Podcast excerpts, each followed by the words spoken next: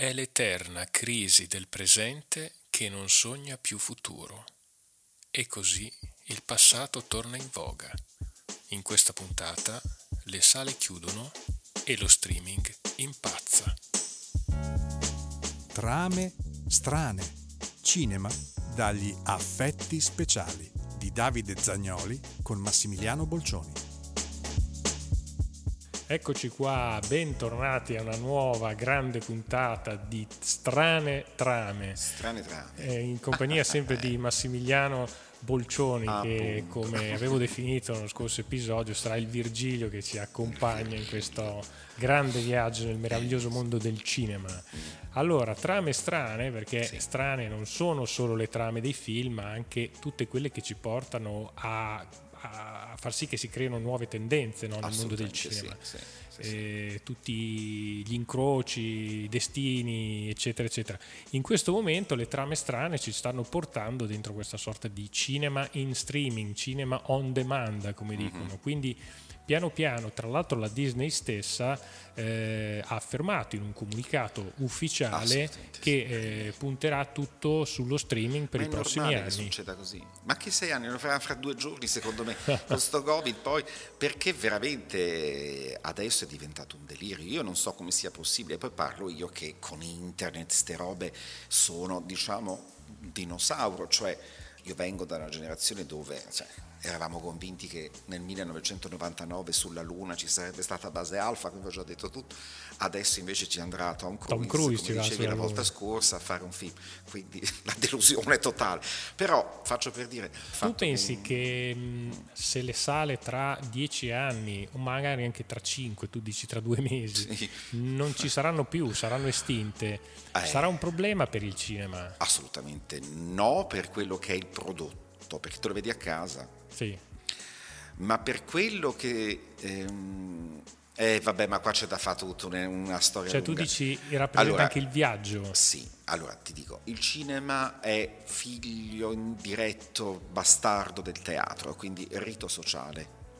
Il bello del cinema è sempre stato andare a vedere un film insieme agli amici e con la gente in una sala, perché era quello che ti comunicava uno stato di cose, del che bello, tutti qui a terrorizzarci per Clara Calamai, cioè, capito? Ecco, quindi il bello era anche quello, non era solo un bel film, una bella trama o che altro, perché parlo di fino a una certa, anni 70, fai conto, quando i film te li vedevi solo al cinema, o al massimo li passavano in TV, ma non c'erano VHS, non c'era nulla, per cui trovavi delle copie Super 8, dell'Inferno di Cristallo, orribili, cioè te lo vedevi Super 8, ma ce li avevano i ricchi ste cose. Adesso noi ce lo siamo dimenticati, però per esempio le rassegne estive erano a base anche di tanti classici di 1 anno, 2, 10 anni prima, ma duravano tantissimo. Io l'Esorcista l'ho visto nell'82 e pensa che è uscito nel 74, quindi continuavano ad esserci queste riedizioni anche per l'estate. Era proprio sociale, no? Socializziamo andando a vedere o a rivedere, se ce lo ripresentano, un classico, un film che è diventato... Non esisteva il VHS, non le cassette. VHS. Da quando è arrivato quella roba, cioè l'home video te lo dice già, home, stati a casa. Allora il problema è che se una volta, e qui io faccio il complottaro, perché tutti dicono sei complottista, le scie chimiche, quella, dico no, attenti, il complottista è una cosa, il complottaro è un'altra. Il complottista è quello che immagina cose delle quali ha solo un immaginario lui. Il complottaro è quello che le vede e dice ma quelle che sono, e si fa delle domande. Il complottaro è lo scienziato, perché tu sai che in qualunque disciplina, situazione, la scoperta arriva dall'osservazione diretta. Il complottaro che fa? Guarda, osserva e trae delle deduzioni. Dopo una volta, 2, 3, non è più una casualità se una cosa si ripete. E da lì hanno scoperto la penicillina, tutto quello che vuoi. Cioè faccio per dire, dall'osservazione diretta delle cose arrivano le scoperte. Questo anche per un critico, secondo me, cinematografico o qualcuno. C'è gente che critica dei film che non ha neanche visto, cosa osservi allora? Allora sei un complottista, cioè quello che immagina nella sua testa delle situazioni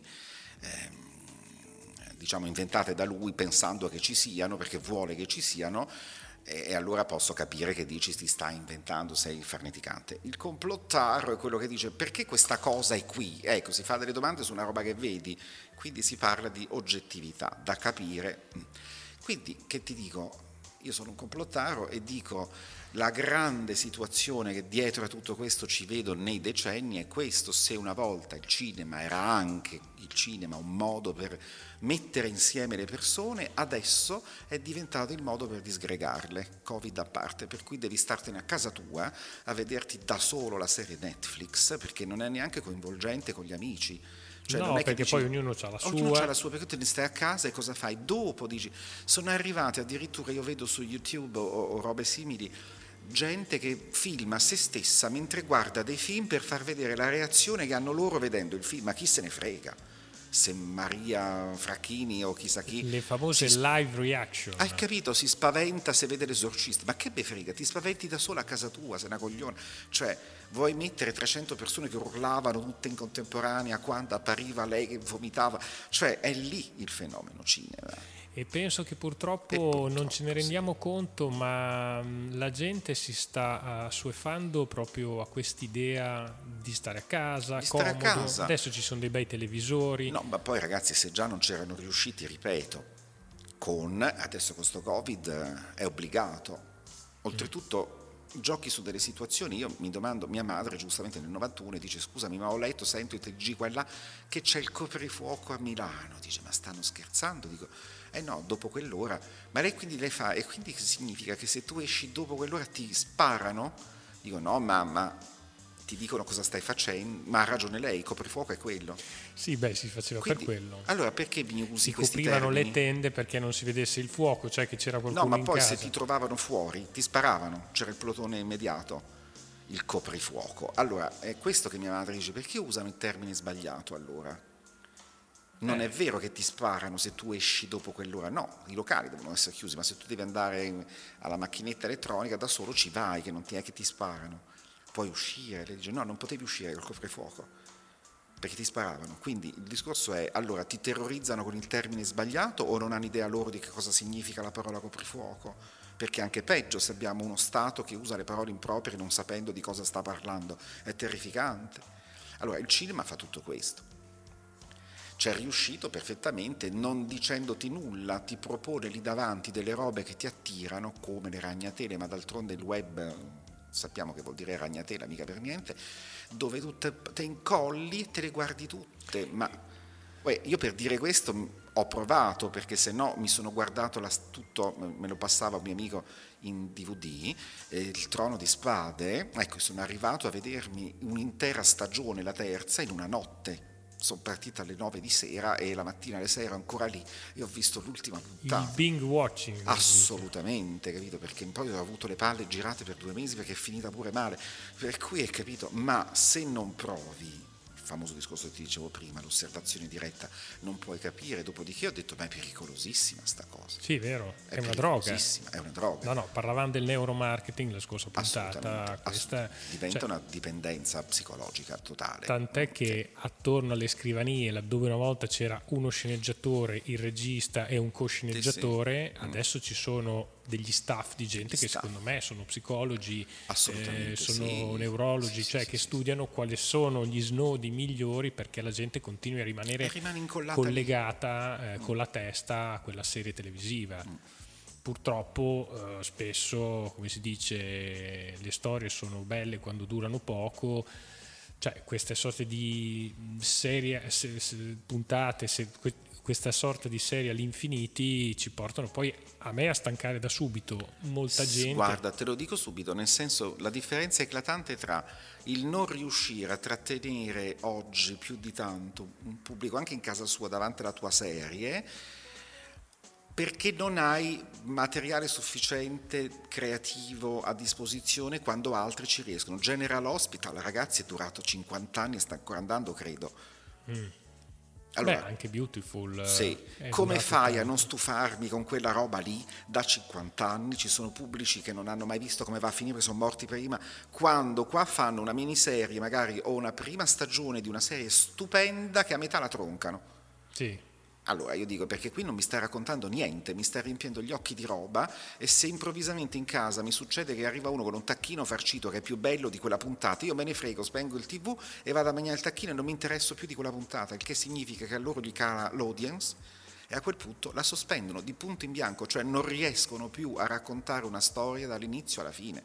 Partono e poi se va bene, se no la troncano, lasciando gente in balia di e si abituano a e quindi a sto punto chi se ne frega, le partono e poi se vanno bene se no. Ricordiamo anche una cosa molto importante, visto che parliamo di streaming, che l'attuale modello Netflix e affini, Amazon Prime eccetera, è il modello dei big data, cioè la continua elaborazione di informazioni che portano a costruire attraverso un'intelligenza artificiale il prossimo grande successo. Assolutamente. Quindi sembra essere una di quelle operazioni che in economia chiamano di win-win, cioè è andata via la luce di nuovo, funziona però questo, sì.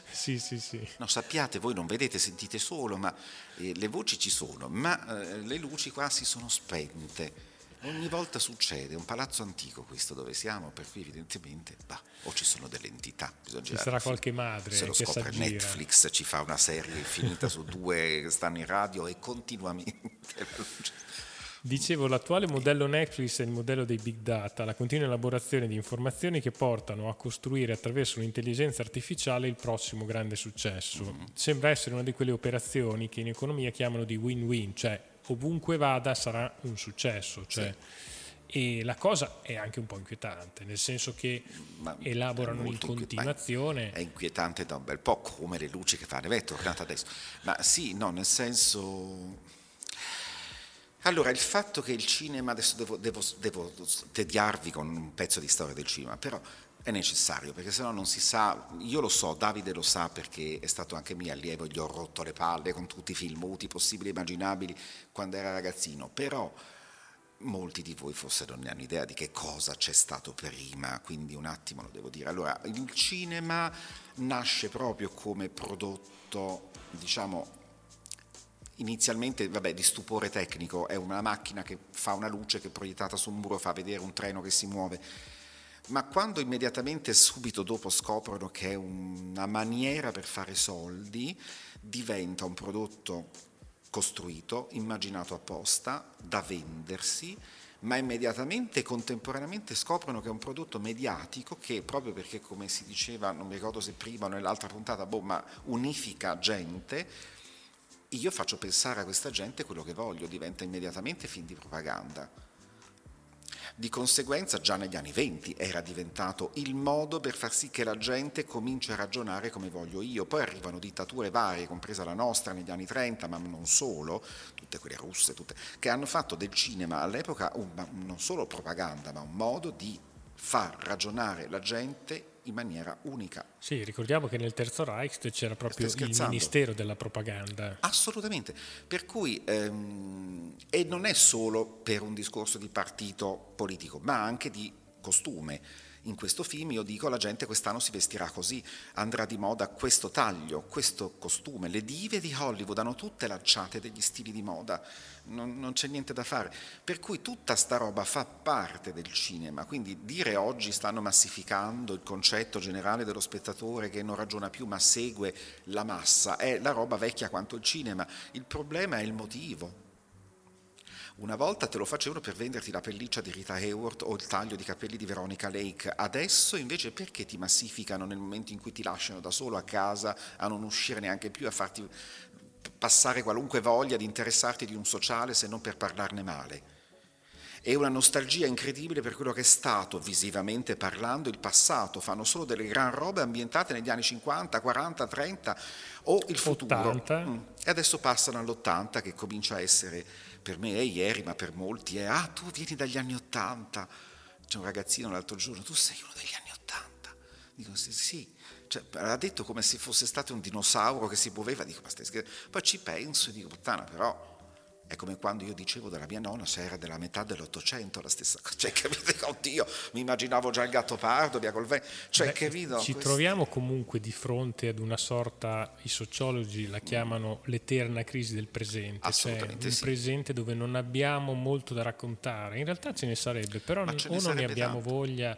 No, ce la fanno passare la voglia, ma è quello che dico sempre, che ho detto l'altra volta e ribadisco anche questa, sta a ognuno di noi singolo cominciare a riprendersi il suo tempo, il proprio tempo, anche soprattutto mentale, e poi andare a cercare, dopo vengono anche tutti gli altri, perché se quella volontà diventa comune, allora sì, torniamo a vedere tutti un film.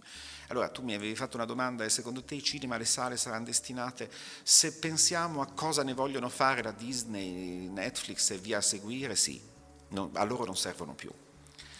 Se pensiamo all'utilizzo di uno spazio comune dove la gente va a vedere qualcosa che li accomuna, si salveranno quando i nostalgici faranno di queste sale un posto dove solo lì vedi film che non vedi più in televisione. È un po' l'effetto vinile che va tanto di moda adesso. Esatto. Cioè, l'abbiamo ritirato fuori.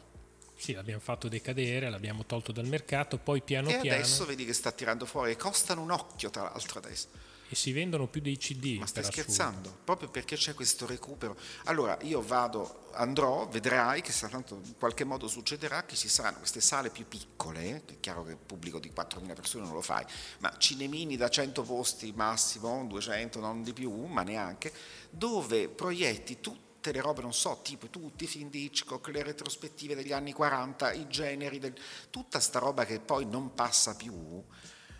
La fai lì, rivista al cinema, vedrai che richiamerà gente. Magari ne fai due chiacchiere prima o dopo. Esatto, tutti presentati, raccontati nella maniera giusta, perché se io voglio raccontare gli anni 70, ad esempio, i gay degli anni 70, faccio un esempio. Adesso hanno fatto di nuovo festa di compleanno per il caro amico Harold, che era il titolo italiano del film di Friedkin, in realtà è Boys in the Band, si intitola. Netflix ovviamente ha fatto il remake adesso. È tratto da un testo teatrale, quindi comunque il testo è sempre quello, ma io ho visto il remake apposta, bravissimi, sono gli attori che lo stanno facendo adesso in America a teatro, quindi è chiaro che si hanno recitato bene. A che serve? È identico all'altro, ma il problema è che quello di Friedkin del 70 l'hanno restaurato per il Blu-ray, per dire, se tu lo proiettassi adesso sarebbe 1000 volte più potente del remake, per un semplice motivo, che il remake fa vedere degli anni 70 finti, quando quell'altro sono davvero gli anni 70. Non c'è niente da fare, traspare dall'atteggiamento stesso degli attori, è normale che sia così. Allora oggi ti raccontano il passato facendoti vedere una brutta copia di quello che è stato. Nei cinema, come ti dico io, invece fate vedere gli originali, vai a vedere la Gioconda se vuoi vedere la mano di Leonardo, non le fotografie di quel quadro lì che non servono a niente, lo vedi com'è fatto ma non vedrai mai Leonardo in una foto. Quindi adesso questi remake sono un po' delle Gioconde in cartolina. Delle Gioconde in cartolina. Sono rifacimenti visivi quasi da copista, e qui Gus Van Sant, quando rifece Psycho, secondo me ha avuto una profezia interiore senza saperlo, perché è quello che fanno oggi, rifanno i film identici colorandoli, cambiando, dando più situazioni, hai capito? Ma in realtà non servono a niente. Copiando fotogramma per fotogramma, forse ha fatto la cosa più giusta. La cosa più giusta, perché ho detto, se sono un copista, allora i copisti in pittura cosa fanno? Cercano di rifare la copia talmente identica all'originale che sembri quasi un falsario.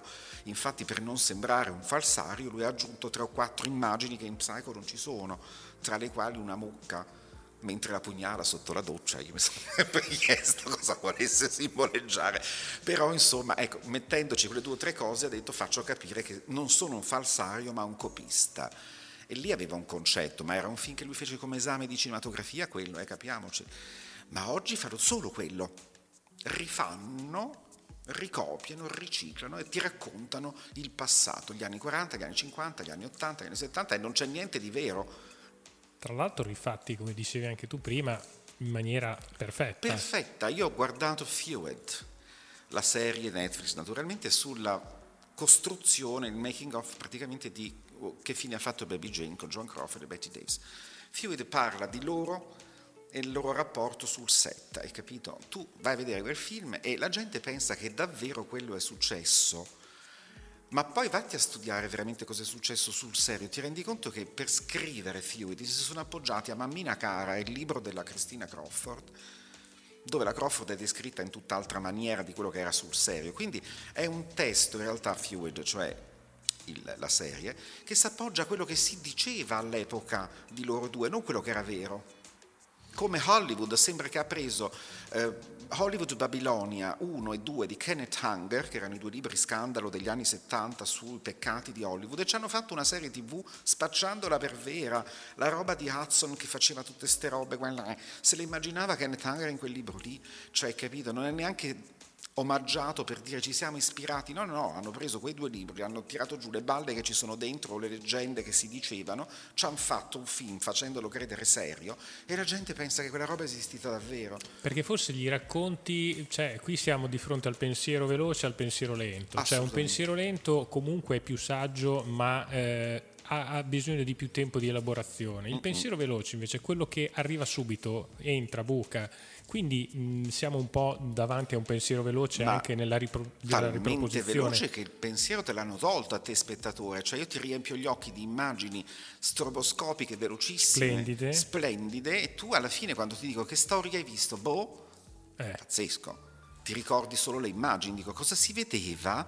C'era una con un vestito così, c'era la spiaggia, il sole, il mare. Se tu gli dici descrivimi le fotografie, i fotogrammi, la gente se li ricorda. Se racconti la trama, non c'è una trama da raccontare. Ma si deturpa così la storia per come era in realtà, per ciò che era accaduto, per quale motivo?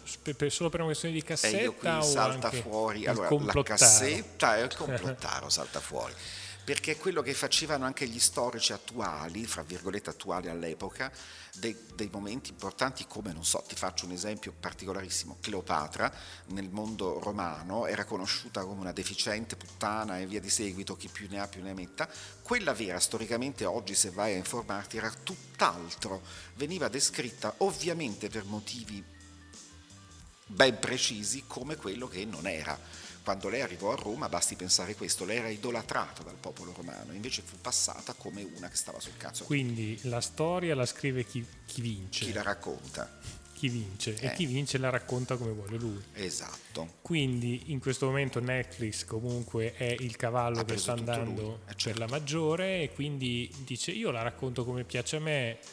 Sì, per si fini ispira, di cassetta. Però hai capito, è figlio del suo tempo anche Netflix, cioè ti racconto una storia che lui pensa che sia quella vera, ma l'ha letta su Wikipedia, non si è informato. Quindi dici davvero. Che c'è anche un po' di ignoranza, ma assolutamente, c'è tanta ignoranza, capito? Okay. Ma tanta, adesso ma abbiamo anche la signora Mariuccia che ci guarda, quindi diamogli la storia delle star del passato che poi sono, se dentro ci metti anche tanto di quello che si diceva ma non si era sicuri, meglio, perché quello che si dice a livello di chiacchiericcio e pettegolezzo oggi ai massimi livelli coi media e i social, ma al tempo anche dalla parrucchiera o dalla lavandaia, insomma andava bene lo stesso, ti ricordi più quello. Allora quando io ti ho fatto un film sulla vita di un personaggio famoso mettendoci dentro quello che all'epoca si smalignava ma non si è mai sicuri che fosse vero, te lo ricordi meglio e col tempo passato sei quasi convinto che fosse vero, ma non era così magari, quindi che ne sai. Quindi oggi ci spacciano la fiction per realtà,